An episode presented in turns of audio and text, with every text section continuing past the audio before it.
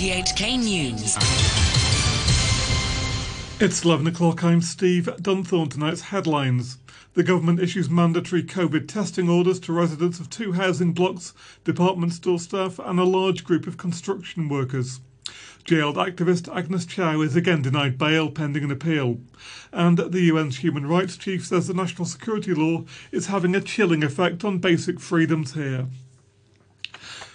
Thousands of people have been ordered to get mandatory coronavirus tests following clusters of COVID 19 infections at two residential buildings, a department store in Sha Tin, and a construction site. However, the authorities have decided against using their new powers to impose any lockdowns that would have required everyone involved to stay put until they test negative.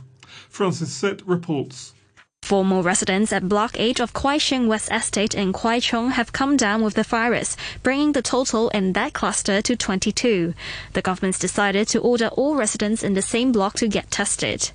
They also issued mandatory testing orders to people at Ken Wai House at Ken Fung Court in Ma On Shan, following an outbreak there, and for around 1,400 construction workers at the Tseung Kwan O to Lam Tin Tunnel.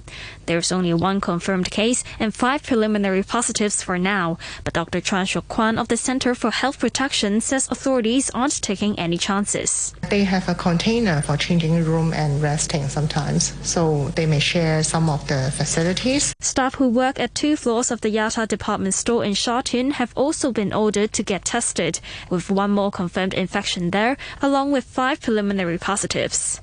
Authorities said they elected to order tests instead of full lockdown because they just want people to get tested.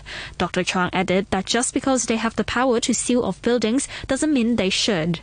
A total of 104 new coronavirus cases were confirmed overall for the day, 99 of which were locally acquired infections.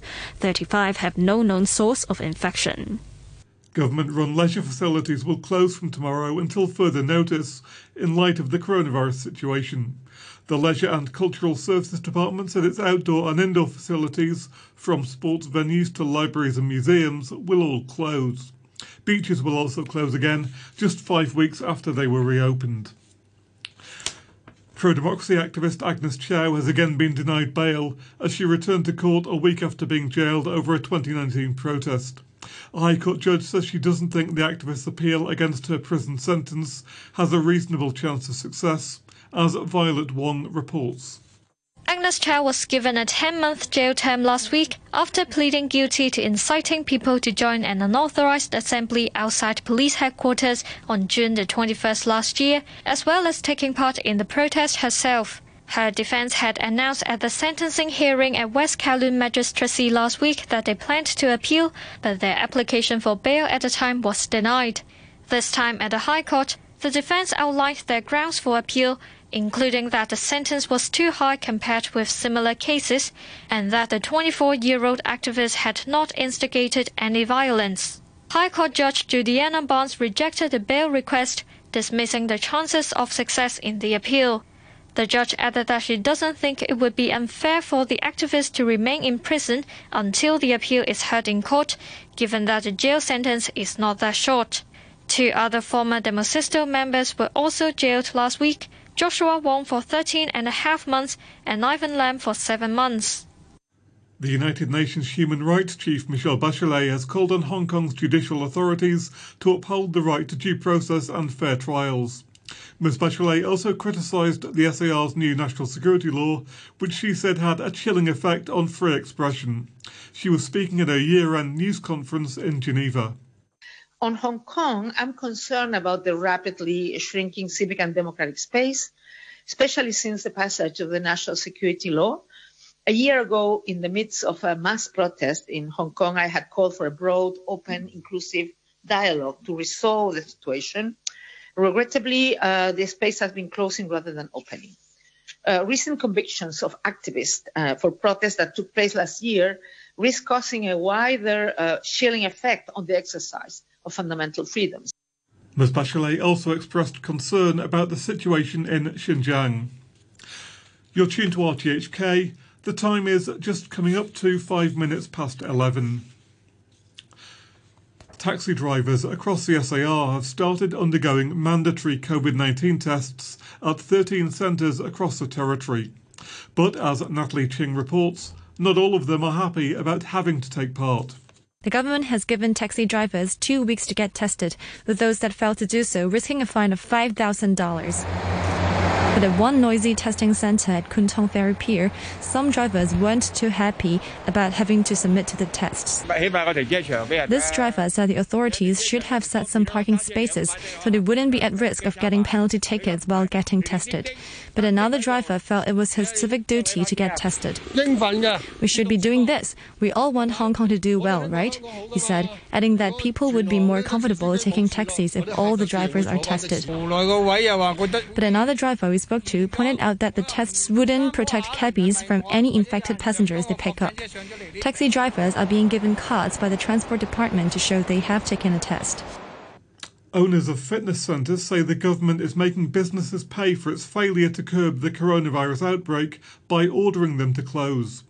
The government imposed shutdown takes effect from tomorrow for at least two weeks and affects a number of venues, including gyms, beauty and massage parlours, and sports facilities. Rail.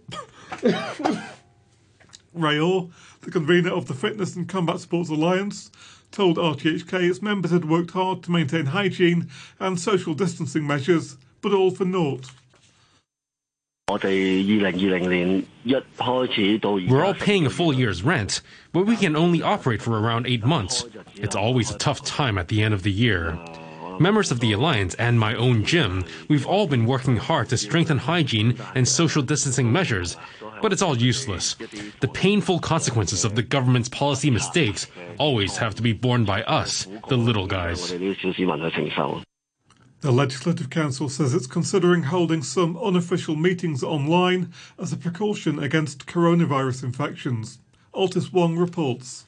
Speaking after discussing the matter with a group of lawmakers, Mr. Leung says the LegCo Secretariat has already set up a platform and lawmakers generally responded positively to the proposal.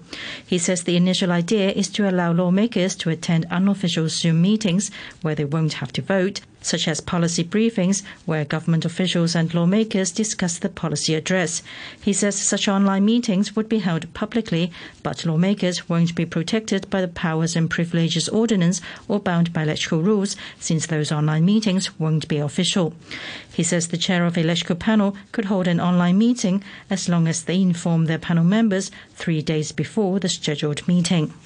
Lawmaker Michael Tien says he welcomes the idea, but pointed out that certain meetings must be held in person. It depends on what kind of meeting.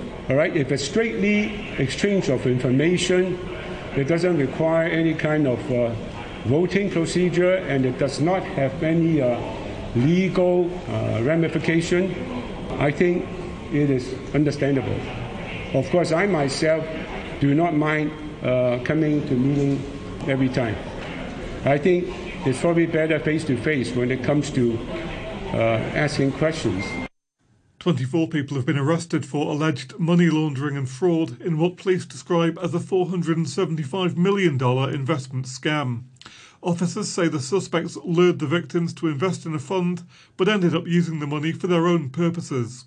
Wang Yin Ting has more. Among those arrested are a solicitor and about a dozen insurance agents.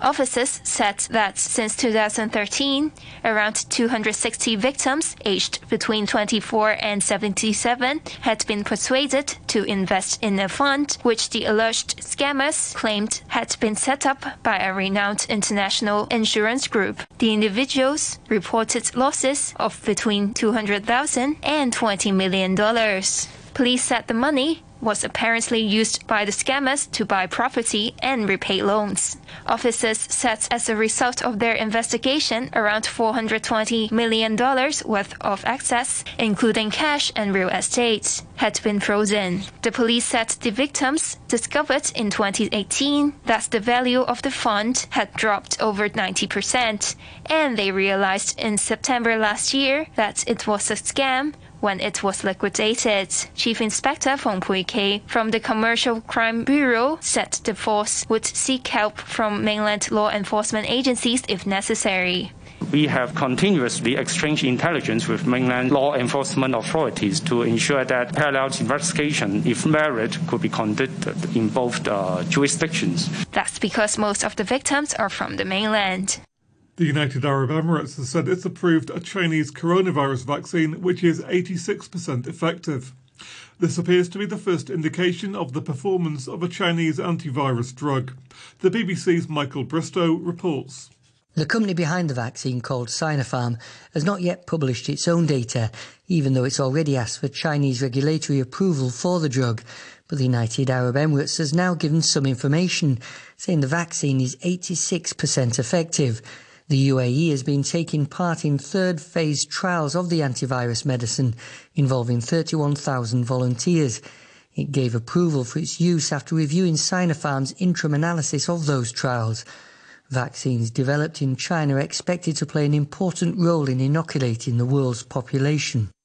Health officials in Chengdu have tested more than a quarter of a million people for the coronavirus following the detection of a handful of new cases in the southern mainland city. Timmy Sung has details. Footage on state TV show Chengdu residents lining up in a park and being swabbed for COVID-19 tests by health officials in hazmat suits. Health authorities in Sichuan province's capital say that 255,000 residents have already been tested. An exercise has uncovered seven more coronavirus cases, including one asymptomatic patient. The mass testing program comes after an elderly couple were diagnosed with the virus on Monday. Authorities are tracing their close contacts and testing food samples. They say the virus was detected on food in their fridge and on a chopping board in their flat. Schools in the Pidu district, where the elderly couple lives, have closed. Teachers and students are to be quarantined and tested for the virus. The mainland has largely brought domestic transmissions under control after the virus first surfaced there late last year.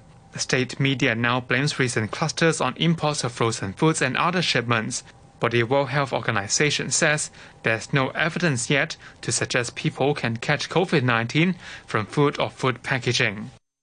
Canada's ambassador to Beijing, Dominic Barton, says two Canadian men who've been detained on the mainland for more than two years are in good mental and physical condition. China arrested businessman Michael Spavor and, and Hong Kong based former diplomat Michael Kovrig in December 2018, shortly after Canadian police picked up Huawei's finance chief Meng Wanzhou. The two men face spying charges. Chinese authorities, citing the risk of the coronavirus, blocked access by Canadian diplomats for many months. Mr. Barton said he was allowed virtual visits in October after months of pressure. A ship taking passengers on a cruise to nowhere from Singapore has had to return to port early after a passenger tested positive for COVID 19. The vessel, operated by Royal Caribbean, was on a circular four day voyage with no stops, but had to dock after three days. Singapore launched the trips last month as part of efforts to revive the cruise industry. Members of President elect Joe Biden's coronavirus task force say they expect it will take at least a year for the United States to achieve herd immunity to COVID 19. Dr. Eric Goosby said that even if the Pfizer BioNTech vaccine received official approval in the coming days, the population would not reach the required level of immunity for some time. 15 to 30 percent are positive now. We need to reach 70 percent to achieve herd immunity. With the combination of individuals who are infected from the virus itself, matched with the vaccination groups, we will be able to get there toward the end of the year, beginning of the following year, at the end of the year for 2021. A new United Nations report has found that the world's richest 1% of people are responsible for more than twice the volume of carbon emissions produced by the poorest 50%. Here's the BBC's Matt McGrath. Despite a rapid drop off in greenhouse gas emissions this year due to the pandemic shutdowns, the UN says the world is still heading for dangerous levels of warming this century. While government actions are critical, the report says that the very richest in society should also look to curtail their high carbon lifestyles. To keep the world safe, the top 1% would need to slash their emissions by a factor of 30 over the next decade. The report also says that a green recovery from the pandemic could make a significant difference and would cut carbon by 25% over the next 10 years. A reminder of our top stories tonight. The government issues mandatory COVID testing orders to residents of two housing blocks, department store staff, and a large group of construction workers. Jailed activist Agnes Chow is again denied bail pending an appeal, and the UN's human rights chief says the national security law is having a chilling effect on basic freedoms here. The news from RTHK. RTHK Radio 3. It's time now to look at stories covered in this evening's News Wrap programme. Thousands of people have been ordered to get coronavirus tests following expanding clusters of infection at two residential buildings, a department store in Sha Tin, and a construction site. However, the authorities have decided against using their new powers to impose lockdowns. That would have required everyone involved to stay put until they test negative. Infectious diseases expert Dr. Leung Chi Chiu told Richard Pyne he thinks the government has struck the right balance. The virus is already widely distributed in our community. We are about to see increasing numbers of clusters in different buildings, either by chance or by active transmission. The real question is whether there is a genuine risk of a super spreading event. And for uh, existing cases in Huixing Estate, because a lot of residents have already been tested, Although there were quite a number of cases on the fifth floor of Block A, the number of cases does not suggest any major risk of super spreading event in other floors. And for that, I think um, it will be reasonable, I think, just to impose some permanent testing order to ensure that uh, all those uh, who have not been tested will be tested so as to find out those remaining cases, especially those without symptoms, to decrease the risk of further spread uh, in that building and into the community. The only reason why we need to impose lockdown of a certain building or certain estate is to prevent a rapid dissemination of the disease uh, into the community. And for that, we need to assess whether there is a risk of a super spreading event occurring. And if we have a number of cases, for example, on the same floor or along a vertical direction, that may suggest something rapidly spreading uh, infection is occurring. In, in that sort of scenario, uh, you need to have a quick assessment, and for that, uh, there may be a need, I think, to temporarily seal off the area to allow you to have a rapid assessment, testing all those uh, who may be at risk, and then to decide uh, what to do next. Well, we, have had uh, quite a number of cases at that Kwai West estate. Do you think the government perhaps should have acted a bit quicker to mandate that these tests are carried out for everyone living there? I think if we look back at the situation, because uh, we have uh, five units over 12 persons uh, affected out of about 40 units on the same floor. Uh, the proportion of affected units was disproportionately high, and that could suggest a risk of super spreading event. And if at that juncture uh, there is a risk assessment done there to indicate uh, there may be a need to have a rapid assessment, and then there could be a reason uh, to activate complete lockdown of the building to allow rapid testing uh, to be completed within, for example, 24 hours, so as to decide what are the next steps to take. But now, I think the tests have been already done for a large proportion of the residents, and the situation is now clear, and we are not likely to see too many other cases occurring in the same building, judging from what we can assess uh, from the incubation period and the period that the infection might have already occurred inside the building. And for that sort of scenario, uh, I do not see a good reason uh, to uh, rapidly mobilize our limited resources for containment, I think, in that building at this stage. And looking ahead, do you expect the daily number of COVID cases to remain at around 100 or so for the rest of the month? And, and how likely do you think that that might rise further because of the coming Christmas holiday? on whether we can all try to stay home as much as possible in the coming two weeks. Because the number of local cases without uh, a known source is still increasing in a very steady way uh, over the past few weeks. In fact, if we look at the seven-day running average, the number of cases increases from uh, less than uh, one to two cases three weeks ago to over 30 cases every day by today. And the increasing trend means that the infection is getting more and more prevalent within our community. Unless uh, we all take due measure to try to avoid social mixing as much as possible, there is still a risk that the disease will continue to increase exponentially. So it's still a very dangerous situation that the community need to work together, I think, to control uh, this crisis. Funding for research into vaccines has come from various quarters. An early investor in BioNTech, which, along with Pfizer, has successfully rolled out the first vaccines in the UK, was the Bill and Melinda Gates Foundation, the world's largest private charitable organisation. Its co founder, Melinda Gates, spoke to the BBC's Claire McDonald about the US's handling of the pandemic. Leaves me feeling like we have not had the right leadership in this country. You know, had we done the right things in the United States from day one, or if we'd done the right things from July 1st forward or from September 1st forward, we would not be in this situation. And it is tragic to see families lose loved ones because we didn't have a sensible testing plan, contact tracing plan, making sure that people wore masks. That is a lack of leadership in our country. And it is very disappointing to see both inside the country and at the global leadership. But I expect that's going to change with the new administration here come late January.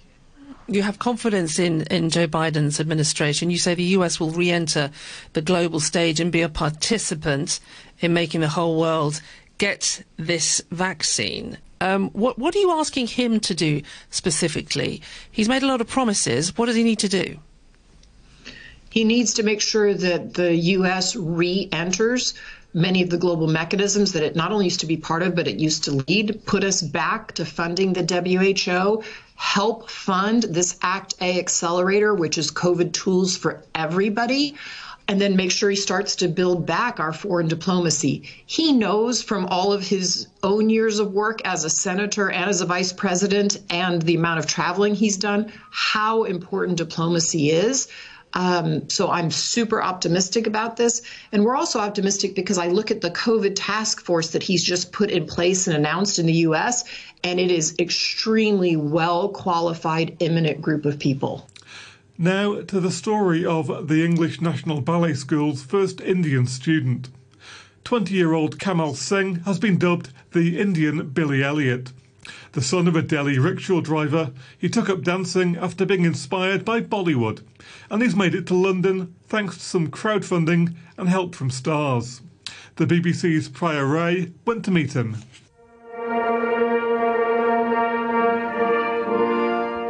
For more than 30 years, the English National Ballet School has welcomed students from all over the world, but never before from India.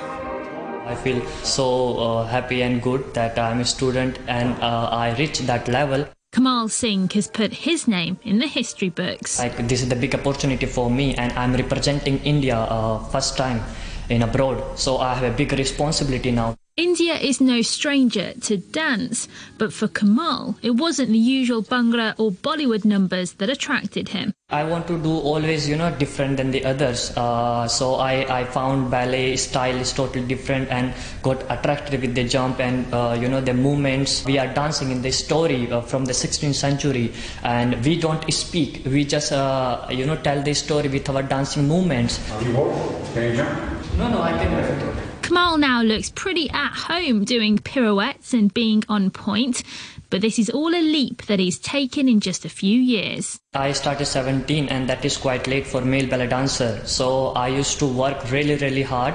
Uh, I used to training uh, 10 to 12 hours per day. And it was Fernando Aguilera who took Kamal on at his dance school. He was not only flexible from the legs, even his spine, he used to bend backwards and I was forward. So everybody was jumping this much and he used to jump and not come back.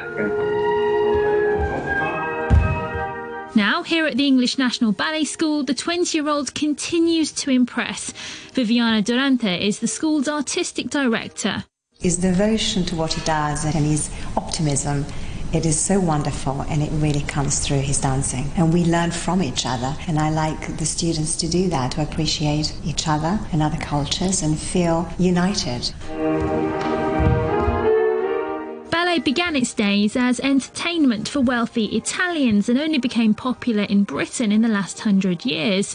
For Kamal to get here and make his own new traditions, he had to start by convincing his parents. They didn't took me that serious, but uh, Mr. Fernando sir uh, make a meeting uh, with my parents, told that this is the career, this is a job, you know. He will be a professional ballet dancer and he will have a job, a monthly salary. That my father understood and uh, he saw that I love dancing and uh, he saw my talent. And he wants his journey to inspire others. now I'm getting also a lot of messages uh, in my social media that they are boys, you know, now starting dancing after watching my videos in India. I think some have this thought that ballet is uh, not for boys, but it's uh, wrong. Suppose there is a Romeo and Juliet ballet. If there is no Romeo to what Juliet will do alone, you know. Kamal may be the first from India, but he doesn't want to be the last. Operation Santa Claus is now in full swing. Jointly organised with the SCMP, this year we're supporting 19 charities. One of the beneficiaries is Hands On Hong Kong, which runs a project called Care Delivered with another charity, Feeding Hong Kong. Radio 3's Angie Mann talked to both project organisers to find out how their joining forces is helping some of Hong Kong's most vulnerable to cope with COVID 19. My name's Catherine Danaway, and I'm the Associate Director at Hands on Hong Kong. And for us, one of the biggest challenges during the COVID 19 pandemic has simply been how can we be hands on at a time when everyone needs to be hands off? We know that people are suffering greatly, but there are physical challenges in reaching the people that need the most support at a time when some individuals simply can't even leave their homes. At Hands on Hong Kong, our mission is to empower everyone in Hong Kong to volunteer. And we do that by connecting the needs of local charities with people who really want to give their time to serve. And we do this as a completely free public service supporting more than 100 local nonprofits each year. This year, our volunteer programs have focused entirely on providing COVID 19 relief support. My name is Gabrielle Kirstein, and I'm from Feeding Hong Kong. Feeding Hong Kong is a food rescue organisation, and we started with a very simple idea to rescue good food that would otherwise end up in the bin and instead feed people in need. How we do that is by connecting companies that have surplus food with agencies, charities that are on the front line of poverty relief across the city. Feeding Hong Kong and Hands on Hong Kong have been great partners for many years. This year in particular, we've really built on that partnership, working together to ensure that emergency food boxes can get into the hands of families and seniors that really need that support. Um, this year, we've collaborated on hundreds of boxes, and we're really excited about this opportunity with Operation Santa Claus to deliver so many more boxes in 2021. Everybody around the world has been impacted by COVID, but those that were vulnerable already have been hit hardest and fastest. With unemployment, with loss of income, with rising food prices, this combination means that individuals and families that were just getting by before and now many of them struggling to put food on the tables.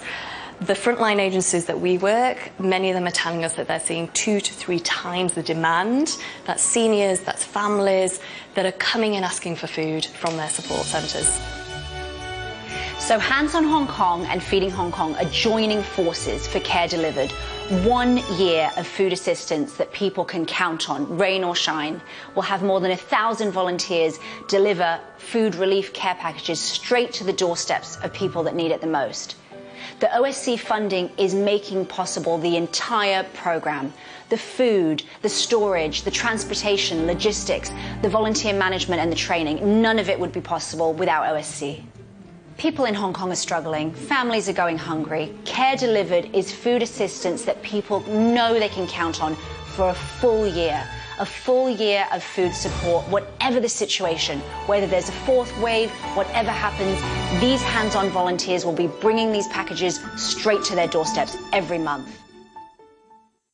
That was Catherine Danway from Hands on Hong Kong and Gabrielle Kirstein of Feeding Hong Kong.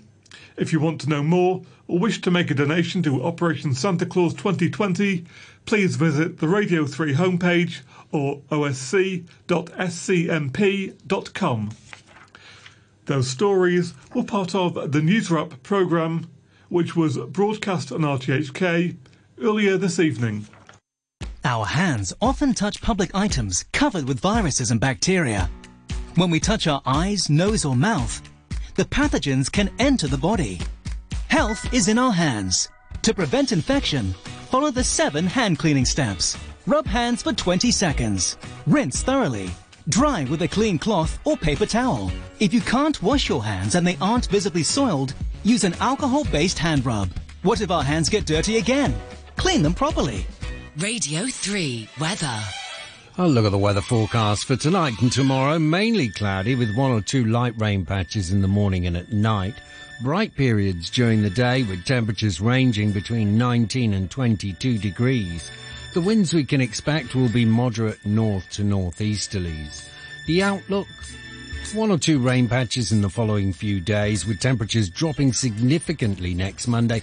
Rather cool mornings on Tuesday and Wednesday. Currently, the air quality health index here in Hong Kong is moderate, with readings of four at both stations. At the observatory, the air temperature is 20 degrees Celsius. Relative humidity stands at 82%. RTHK Radio 3 I am not in love But I'm open to persuasion. East or west Where's the best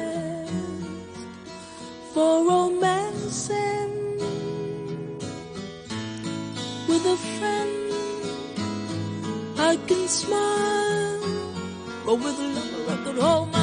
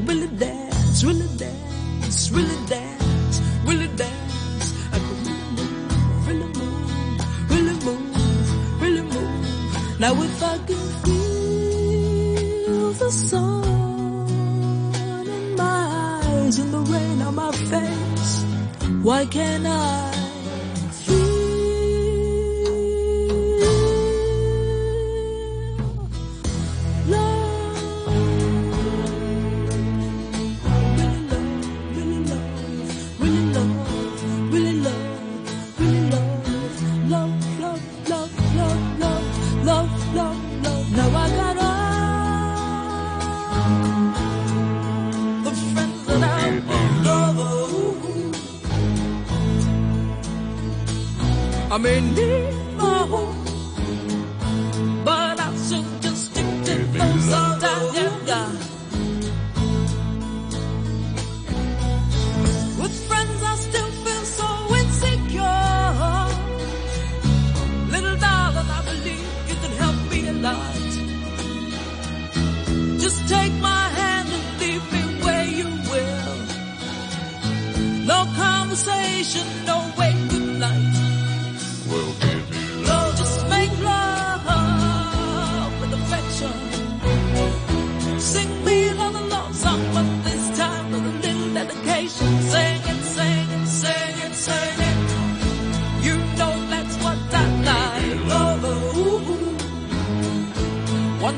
with the feeling.